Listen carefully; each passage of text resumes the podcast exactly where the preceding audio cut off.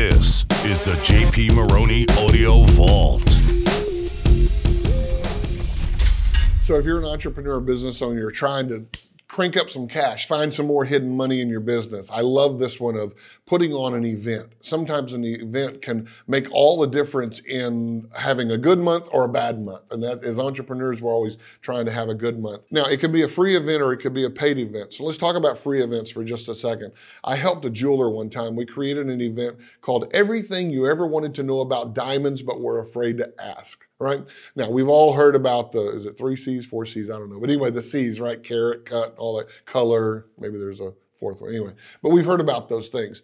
But people are a little intimidated. So when they go in, they're they're kind of like, oh, they don't want to ask. Oh, well, I, like they don't want to appear stupid, and and there's no reason they should. But this event allowed them to educate themselves. But what he did was he invited a, all of his customers, and he kind of made it a public event, and we served some hors d'oeuvres and he did a little educational session. They showed people some new uh, merchandise, and he sold out a really strong five figures in that one evening in an event that just cost him a couple hundred bucks to put on. So that's kind of a neat thing. I taught another chiropractor how to do this type of thing, having an event. He sold $75,000 worth of chiropractic services in one event. So events can be powerful as a education tool, as a reconnecting tool, a way to build bond. If you're a local business, this is a no-brainer. You should be doing this on some kind of a regular basis, twice a year, once a quarter, something, having something that you can bring people in.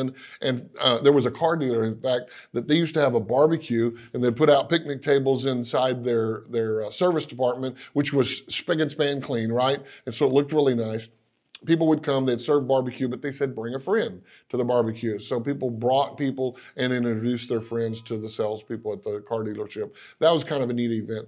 But let's talk about paid events for a second. So if you're looking for a cash injection in your business and maybe you sell a product or a service or advice or information, is there something you could do to serve the best of your clients at a higher level?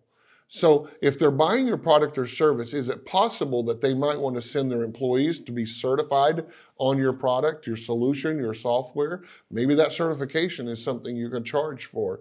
Or maybe you've got uh, individuals or business owners or somebody that is your client and you're selling them a product or a subscription or some kind of information that we would consider lower ticket, a few dollars up to a few hundred dollars.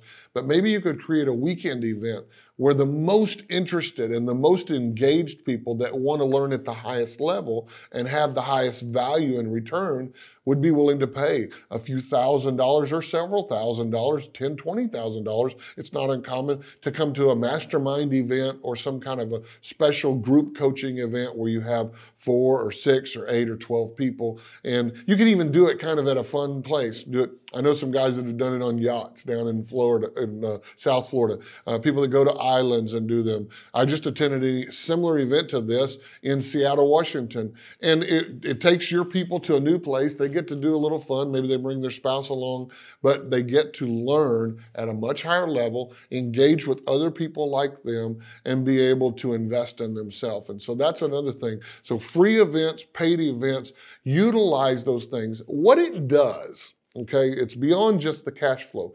It connects you to the people that you serve.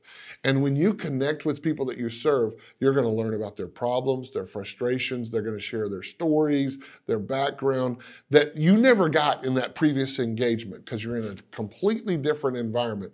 That information will give you the insights that you need to go out and serve and find and acquire and attract more people just like them. And who doesn't want more of their very best clients or customers? So, events is a great cash flow catalyst that any entrepreneur business owner should be considering in their business. You've been listening to the JP Maroney Audio Vault.